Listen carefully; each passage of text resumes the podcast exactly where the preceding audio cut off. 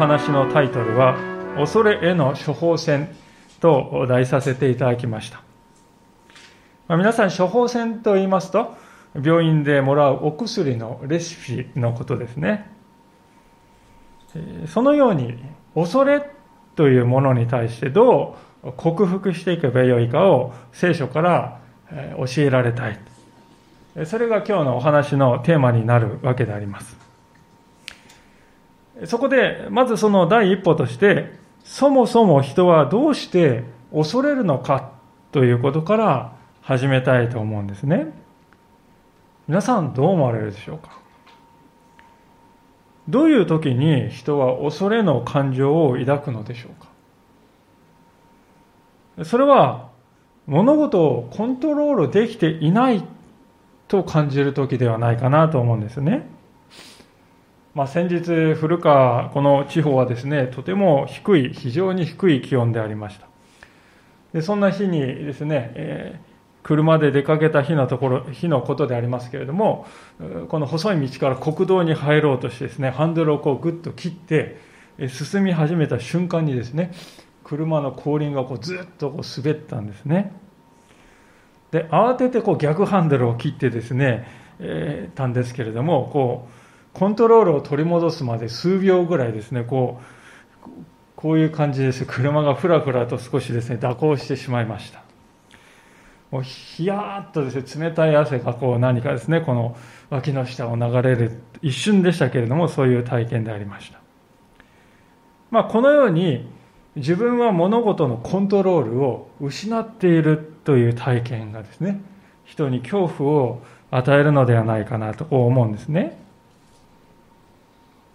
コントロールできていると思うときはですね、恐れを感じないんですが、コントロールを失ってしまっていると感じる人はですね、恐怖心を抱くわけです。ただですね、考えてみますと、この人生というものは、どうでしょうか？自分ではコントロールできないことばかりだと言えるんではないかと思うんですね。例えば、現在私たちが経験しているこのコロナ禍はですね、典型的なものと言えると思います。日本でも誰もがこの病の今後というものに懸念を感じて非常に大きな不安や恐れを感じながら歩んでいるかと思います。まあ、一つの例としてですね、去年の3月の中旬頃にアンケートが行われました。14カ国の人々から大体1000人ずつぐらいですね、えー、対象にアンケートが、国際調査が行われたんですね。でその中の一つの質問としてですね、たとえ新型コロナに感染したとしても、自分は大丈夫だと思いますかという、そういう質問がありました。たとえ新型コロナに感染しても自分は大丈夫だと思いますか？そういう質問ですね。で、この質問に対して、はいと答えた人。その我々はですね、大体、えー、他の国では20%台後半から、まあ、一番高くて30何パーセントぐらいの国があったんですね。平均すると20%台、こう4人に1人ぐらい大丈夫だと思ってたそうです。でところが日本は大丈夫だと思うって答えた人の割合は9%だった。ダントツのですね最低の値でありました。で日本の次に低いですね国はどこかというとイタリアですね。でそのイタリアでも皆さん16%あったんですね。6人に1人は大丈夫だと答えていたんですよ。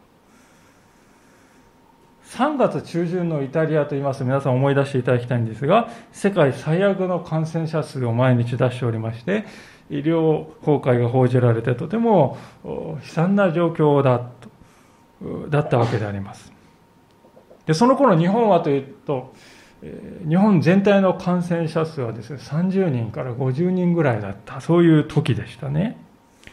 にもかかわらずイタリア人の半分の割合しかですね自分は大丈夫だ、感染しても大丈夫だと、助かると思うと答えた人はいなかったということなんですね。でちなみにこの国際国際調査というのはその後も定期的に続いておりましてですね、えー、最近行われた調査日本でですね、政府の対策をどの程度信頼していますかという質問に対してもですね、圧倒的に低いのが日本ですね。最下位の数値を記録したのが日本でした。不可解なことですけれども、日本のですね、5倍とか10倍とかね、20倍の感染者数を出している欧米の国々の人々よりも、はるかに日本の人は政府に対する信頼性が低いというね、そういう状況があるんですね。どうしたことなんだろうかと思うわけです。一体どうして私たち日本人はこんなにも恐れとか不安というものに支配されやすいのだろうかと思うんですね。なぜすぐに不安にとらわれてしまうのだろうかと。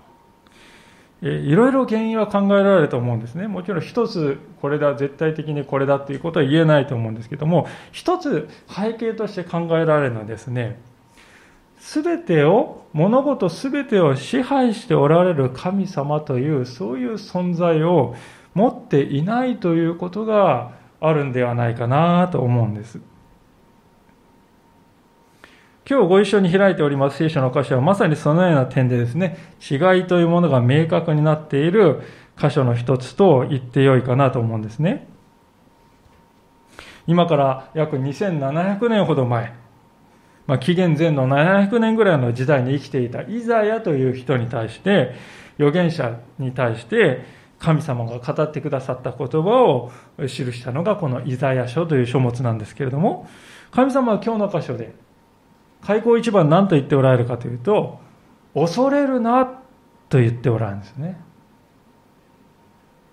恐れてはいけないよ。そういう力強い命令を私たちに語ってくださっているんです。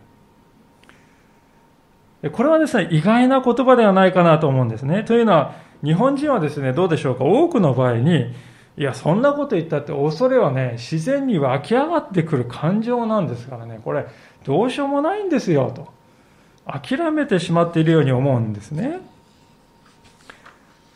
先日あるコメンテーターの方がですね、この日本人の特徴をですね、こういうふうに言わらしましたね。それは、しょうがない信仰だと。しょうがない信仰ってね。そう、それが日本人特徴だって言ってました。なるほどなと思いましたね。災いが起こっても、問題が起こっても、不祥事が起こっても、病気になっても、しょうがないで済ませてしまう。違う考え方があるということは思いもつかない。状況を変えることなんてできない。状況に支配されて身を任せていくほかないよ。しょうがないよ。それが日本人のとても特徴的な部分だっていうんですね。まあ、うなずかされる部分があるんではないかと思います。で聖書はですね、そのような私たちに対して、恐れるなって言ってくるんですね。神様はできないことをね、無理やりやりなさいって言ってくるお方じゃないですね。できるから言われるんですよ。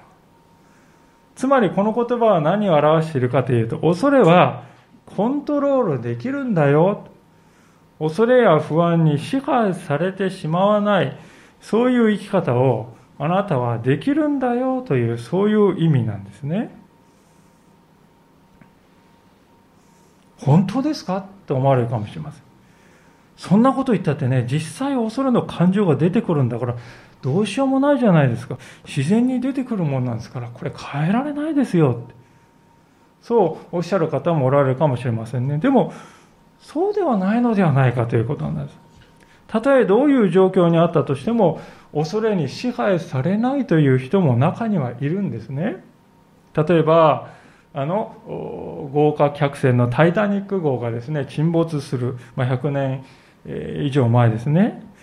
その沈没するときにですね、誰もが何とかしてこう助かろうと右往左往している中で、得意の楽器をです、弦楽器を取り出してですね、もう船が傾いて弾けなくなる直前までですね、美しい賛美歌をですね、合奏して、人々の心を落ち着かせようとしたオーケストラの団員たちがいたことが知さ知られております。もう死がですね、口を開けて迫っている状況であっても、そういうような行動をとることができる人も中にはいたる、いるということですね。恐れるなと言われる神様の声を聞いて、しょうがないよの生き方じゃない道を歩んだ人が実際にいたということなんですね。一体どうしてそんなことができたんでしょうか？それがですね、今日私たちが知りたいことですが、その答えは次の言葉にあるんではないかと思うんですね。それは、私はあなたと共にいるという、そういう神様の約束ですね。神様はどんな時でもあなたと共にいてくださって、決して離れることはないんだよ。神とはそういうお方なんだよと聖書は語ってくれているのであります。で、こういう話を聞きますとね、どうでしょうか？でもね、その神様ね、目に見えないじゃないですか。そんな神様の約束はどうして助けになるんですかね？とこう感じる方もいらっしゃるかなとは思うんです。でもそういうふうに考える背景っていうのはですね、目に見えるものしか頼らない、頼れない、頼りにならないという思い込みがあるんではないかと思うんですね。でも本当にそうなんでしょうか？私はそうではないんではないかなと思うんですね。まあ、例えば日本では多くの方がお守りやお札などをですね、持ち歩いたり、あるいは飾ったりしております。それがあれば守られる、守ってくれるというふうに考えているのであります。でもどうでしょうか？お風呂に入るときや、あるいは海で泳ぐときにはそれを持っていけない、身につけていられない。旅に出るときにはお札もないのです。でそういうときはどうしたらいいんでしょうか？守りがなくなってしまうんでしょうか？私たちはおっちょこちょいですから時に持ってくるのは、ああ、忘れてしまった。どっかになくなってしまった。そういうこともあるんですあるんですね。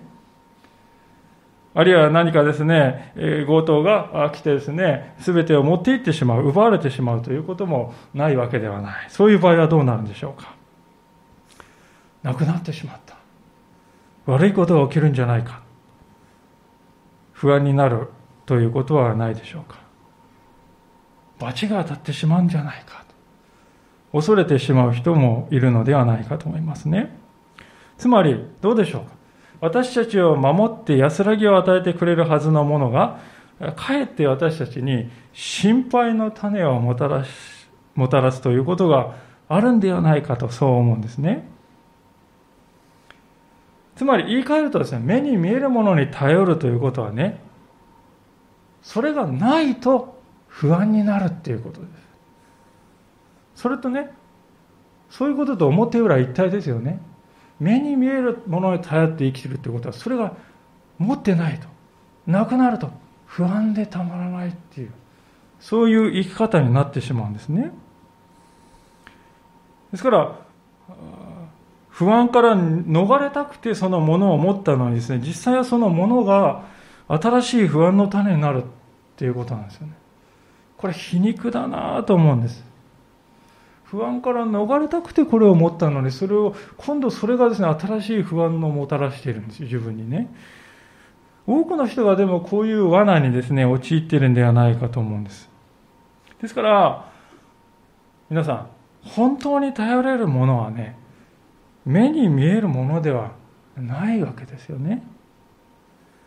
本当に耐えることができるものって何ですかって言われたら、それはですね、目に見えないけれども、いつでもどこでもどんな時でも決して離れることなく共にいてくれる神様という方。そういうこの神様はねなくすことないですよ。失うこともないですよ。奪われることもないですよ。眠っていても共におられますよ。起きている時も共におられる。裸の時も泳いでいる時も運転している時も火事に精を出す時も机に向かっている時もどんな時でもあなたを見捨てることのないいつも共にいて見守っておられ愛して守って支えてくださる神様。そういう神様ね。いつもこう意識しながら人生を送ることができたらどうでしょうか？そういう人はですねどうでどうでしょうか？不安とか恐れというものを感じる時間がね全くないとは申しませんけれども。より少なくなるだろうなということはね、えー、自然に理解できるんじゃないかと思うんですね。ですから、皆さん、世界の中で日本人は一番不安とか恐れを抱きやすい民族であると。調査結果が出ているということは理由があるわけですね。自分といつも一緒にいてくれる存在というのをですね、意識することがあまりに少ないということです。基本的に孤独だということなんですね。頼れるお方がいないんで、何か問題が起こると、しょうがないようで解決するほかないということです。でも不安とか恐れ消えないですよ、しょうがないって言ったところでね。だからそれは心の奥底にぎゅーってしまい込んだままですね。しょうがないよ。で切り抜けるほかないんだ。ですからこんなにも日本の人々は不安や恐れというものに苛まれながら生きていかざるを得ないんではないかと思うんですね。でだからこそ私たちは今日ですね、恐れるなと言ってくださる神様の言葉を心に留めたいと思うんですね。そっか。そう言ってくださるのか。じゃあ、そう一つ、この神様の言葉を素直に受け入れてみようか。共にいてくれるって言ってくれるなら、その言葉を受け取ってみようか。そう思うならば不思議とね、ふっと心が軽くなっていくことに気づかれると思うんですね。ああ、一人で生きてるんじゃないんだ。そういう小さな安心が心の中に芽生えているっていうのを気づく、感じることができると思います。まずそのね、小さな一歩から始めてみてみてはいかがかなとこう思うわけであります。さて、そんなあなたに神様はですね、続けてこのようにも語ってくださるんですね。それは、この10節の2行目に書いてありますが、たじろぐなという、こういう言葉です。この言葉はもともとはですね、狼狽するなとか、怯えるなとかね、右往左往するなというそういう意味なんですね。神様はですね、またも何々するなという禁止の命令を語っておられるわけです。でさっきも言いましたように、神様がこういうふうに言うときはですね、根拠があって言っているということを知っていただきたいと思うんですね。神様はですね、あなた問答無用で何も考えないでね、問答無用でただ従っていればいいんですよって、そうは決して言われないですよ。理由をはっきり語っておられますね、その後に。それは、私があなたの神だから、たじろがないでいいって言うんですね。私があなたの神だからって言うんですよ。これもですね、皆さん意外な言葉ではないでしょうか。神様は私たちにですね、あなたの神は私だよ。他のものじゃないんだよ。そのことを理解しなさいとそう語っておられるということなんですね。私たちはどうでしょうか？神様というものはですね、人間の方が努力して神を探し出す、見つけ出すものなんだというふうにね、考えている方が多いんではないかとも日本では特にですね、思うんですね。私たちお店行きますといろんな商品がですね、並んでおります。よりどりみどり。その商品の中からですね、うん、これがより魅力的だとそう思えるものを選んでね、私たちはこうカゴに入れて買いますね。同じことを神様に対してもしているんではないかなと思うんです。いろいろある神様の中で、この神様が気に入ったから信じようかと。そう考えるんですね。でも、ちょっと考えてみると、これはおかしなことではないかなと思うんです。例えば、家来が王様を選ぶっていうことができるでしょうか？できないですね。王様の方が家来を選ぶんです。あるいはまた子供が親を選ぶということができるでしょうかできないですね。親の方が子供を持ちたいと願って、そして子供を産むわけであります。あるいはまた粘土の塊がですね、えー、陶芸家を選ぶということができるでしょうかできないわけです。陶芸家の方が粘土を使ってですね、好みの器を作るわけですね。同じように人間が神を選ぶのではなく、神が人間を選ぶ。それが自然なあり方じゃないかと思うんです。もしそれがですね、あべこべになっているとしたらですね、そういう神様は人間の召使いに過ぎない。何の力もない神様になってしまうんではないでしょうか。ですから、聖書のあるところに次のように書いてあるんですけれども、もし聖書をお持ちの方、開けられる方はですね、ヨハネの福音書の15章の16節というところを開けてみていただきたいのですけれども、ヨハネの福音書の15章の16節で新約聖書になりますが、216ページになります。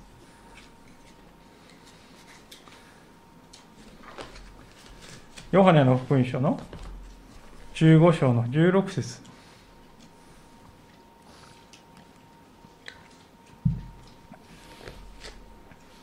ヨハネの福音書の15章の16節新約聖書の216ページですね。皆さんでご一緒に読んでみたいと思いますが、ヨハネの福音書15章16節216ページ新約聖書です。3回。あなた方が私を選んだのではなく、私があなた方を選び、あなた方を任命しました。それはあなた方が行って実を結び、その実が残るようになるため、またあなた方が私の名によって父に求めるものをすべて父が与えてくださるようになるためです。ありがとうございます。そうなんです。私たちが神様を選んで信じてあげるじゃないんですね。神様の方が私たちを選んで信じることができるようにしてくださるということです。神様はすでにあなたの人生に働いてくださっている。今日、教会にこうして来ているということ、あるいはインターネットでこのお話を聞いているということ、それ自体が神様がすでにあなたを選び、あなたに働きかけてくださっていることの揺るぎない証なんだ。ですから私たちは安心していいんだということですよね。もしですね、これがですね、違ってですね、私たちが神様を一生懸命一生懸命信じてあげないと救われないっていう話だったらですよ。全部私たちの努力私たちの側の努力にかかっていることになってしまいますよね。これは皆さん不安でしょう。というのは私たちこういうものですよね。この先ずっと神様を信じて大切にしていけるだろうか。もしかしたら自分裏切ってしまうんじゃないだろうか。そんないい人間じゃない自分でも分かってる。最後まで神様を信じ通せるだろうか。そう考えたら皆さん安心なんてできないじゃないですか。神様はそういう私たちの心の葛藤をよくご存知であります。ですから言ってくださるんですね。大丈夫だと。ことはあなたの頑張りとか努力によるんじゃないんだ私によるんだ私があなたを選んだんだ。私があなたの神になるんだ。だから私に委ねなさい。全部任せなさい。そう言ってくださるんですね。聖書を通して神様は私たちにそう語りかけてくださる。で、この声が私たちは心の中に響いてね、そうかと言って心を少し開いていくときに神様は本当に私たちの人生を導いてくださるようになるということですよね。ところで、先ほどのこの私があなたの神だからというこの言葉ですが、もう一つ別の意味もあるということを触れておきたい、知っておきたいんであります。それはですね、この私があなたの神だからというのはですね、私以外のものがあなたの神様になってませんかっていうね、そういう神様からの問いかけでもあるんだということですね。今の社会の中ではですね、神を信じて生きているという人はどんどんどんどん減っていると思います。いろいろな調査をしてもですね、それは裏付けられています。神様を信じて生きているという人のはどんどん減ってますね。でもこれは神様がいなくなってしまったからかというとそうではないですね。そうではなくて私はですね、別の神様を信じるようになっているからだと思う。天地を創造され、私たちをお作りになった、そういう生きて働く神様をではなくてね、他のものを神の代わりにして生きているだらではないかと思うんですね。例えば皆さん、安全という名前の神様。はいないでしょうか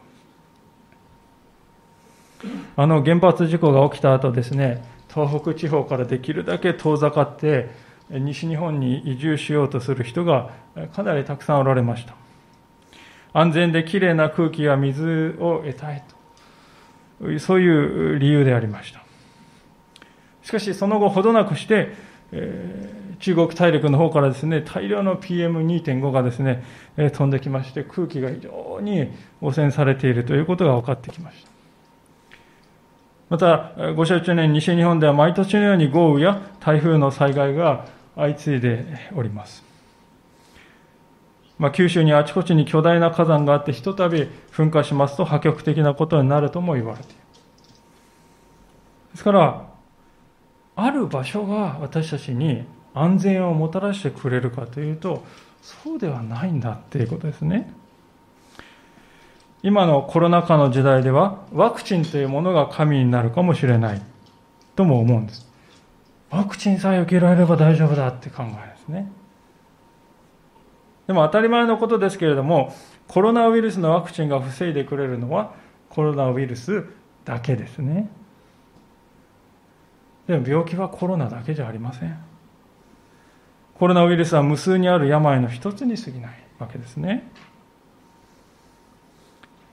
あるいは貯蓄とか財産というものが神様になってしまっている方もいるかもしれませんね。これだけの財産を私は持っている、これだけの高いをしたからもう私は安全、安泰だ、そう考えるんですが、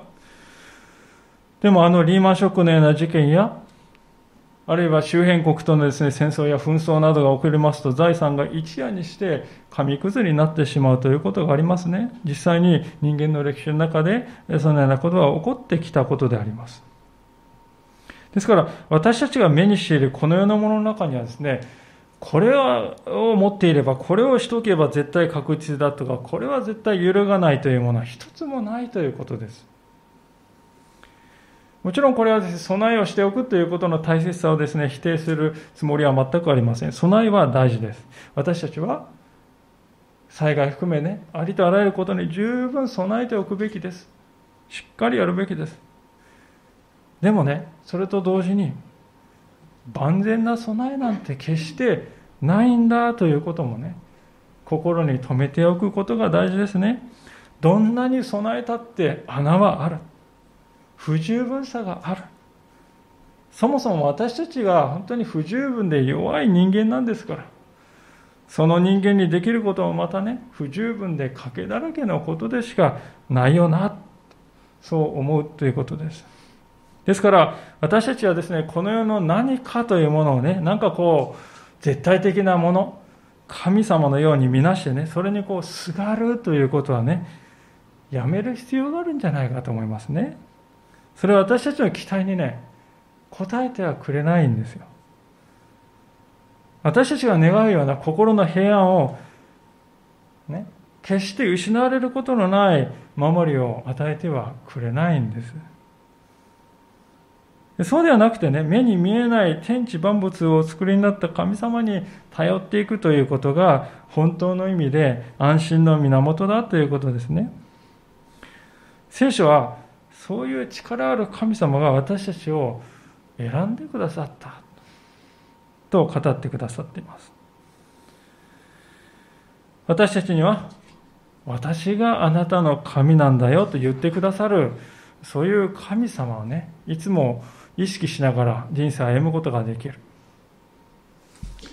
そういう方がおられる。それは一体どんなに幸いな人生でありましょうか。ですから私たちは神様以外のものを神様であるかのように崇めて、それに頼るということをね、今日からやめてみてはいかがでしょうか。そして本当の意味で頼りにはならないそのようなものではなくて、本当に私たちを愛し、共にいてくださる神様により頼むということをね、始めてみていただきたいなとこう思うわけであります。この神様はまた次のようにも語ってくださっております。10章の最後の第3行目からのところですが、私はあなたを強くし、あなたを助け、私の義の右の手であなたを守る。私はあなたを強くするというのはですね、肉体的に筋肉もりもりにする、健康にするというそういうことをまあ、去ることながら、心を奮い立たせてくださるということです。希望を失わずに勇気をいつも与えてくださる。神様に愛されているという喜びが私たちの心の中にそういう力を与えてくれるんだということですね。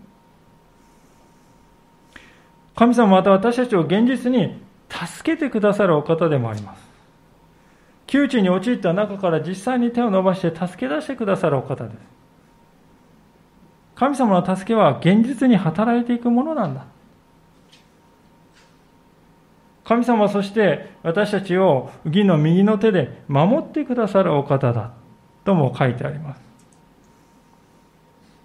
赤ちゃんは何の力もないんですけれども、お母さんのですね、こう右手に抱かれているならば、完全な安心を得ることができますよね。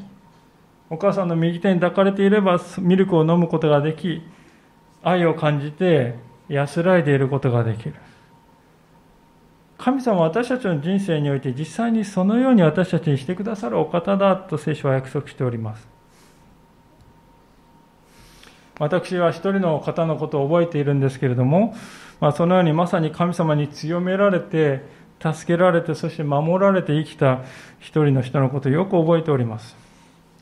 それはですね、子供の頃よく遊びに行く、まあ、家の近くの友達の家だったんですけれども、ある日その家のお父さんがですね、癌にかかっていることが分かったと知らせがありました。でとても難しい部分でした。ところがそのお父さんがしばらくしてですね、えー、聖書を読み、えー、神様を信じて信仰を持った。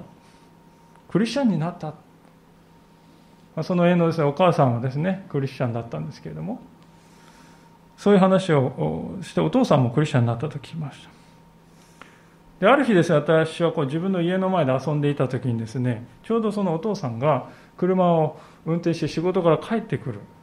そういう時にすれ違ったんですね。で、その時、よっとこうですね、手を挙げて挨拶してくれたんですよ、私に対してね。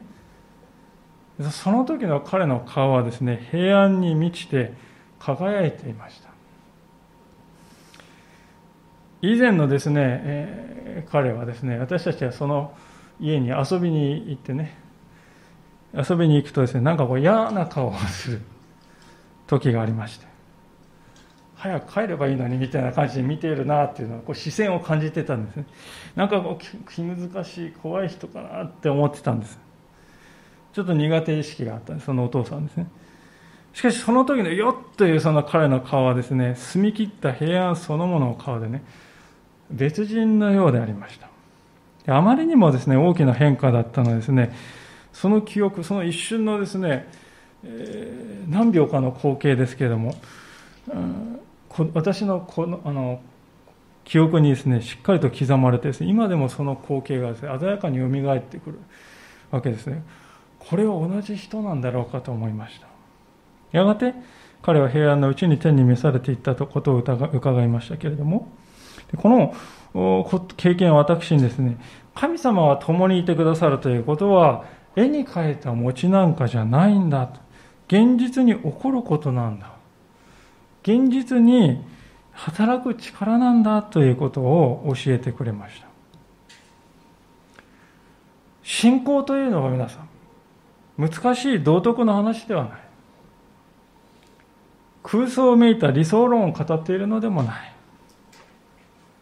空虚でですね中身のない口約束だけの話でもない。生きて働くもんなんだなということを悟ったんですね。皆さん、神様は私たちをこのように実際に強くすることができるお方だということです。そしてこの方は今現実に私たちの傍らに立ち、私たちと共に歩んでくださるお方だと。いうことなんですね。現在私たちはですね、稀に見る困難な時代を生きているのではないかと思います。時にはなんでこんな苦しい思いをしないといけないの？思うこともあるかもしれません。でも私たちは決して孤独ではない。誰も私のことなんか気にかけてくれる人はいない、励ましてくれる人もいないと嘆く必要はもうない。天地をお作りになり、あなたをお作りになった力ある神様が、恐れるな、と言ってくださるからです。そしてそれをただ口約束として語るだけではなくて、実際に私はあなたと共にいる。そう言って、実際に共に歩んでくださる神様です。私たちはこの方との守り、この方の守りと助けを実際に体験しながら生きていくことができるということです。いかがでしょうか？あなたも心の扉を少し開いて、この神様を心にお迎えして、共に歩んでいかれませんか？恐れへの処方箋と今日タイトルつけましてつけさせていただきましたがその処方箋はこの神様の中にあるということです。ぜひあなたもそれを受け取って平安に満ちた歩みをしていただければと願っております。しばらく静まって共にお祈りの時を持ちたいと思います。